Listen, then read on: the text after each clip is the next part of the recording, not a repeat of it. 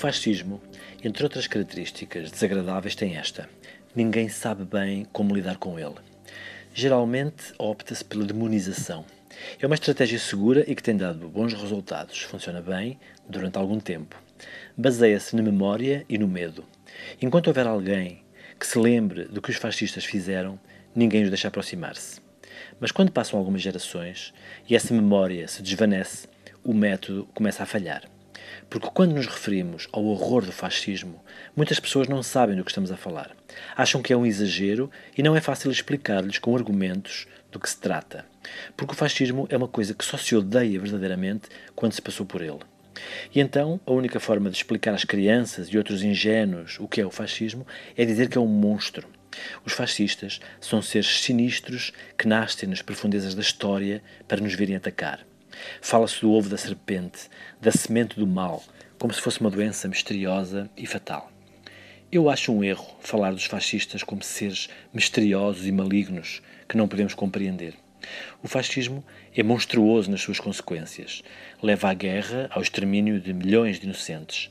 Mas não vem do espaço sideral. Sim, o fascismo é monstruoso, mas os fascistas são pessoas normais.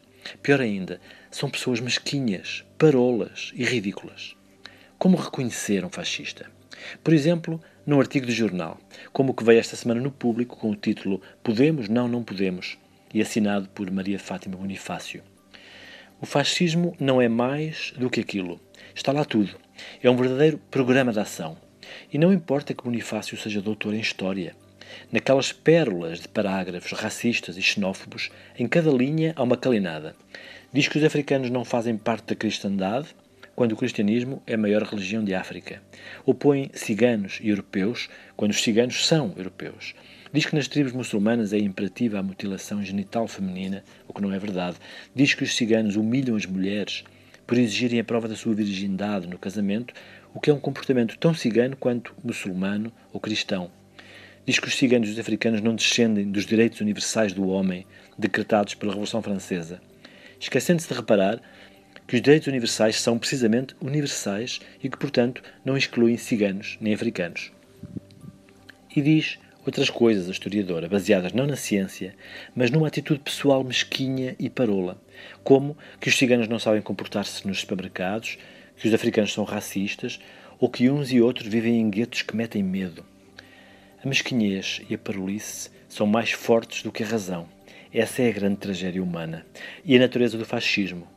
Os fascistas são mesquinhos, parolos e ridículos. O escritor egípcio Albert Cosseri sugeria nos seus livros uma forma muito particular de lidar com os déspotas: o riso. Não valia a pena combatê-los, nem sequer criticá-los, apenas votá-los ao escárnio e até elogiá-los. Acabariam derrotados pelo ridículo. É essa a minha proposta para lidar com os fascistas.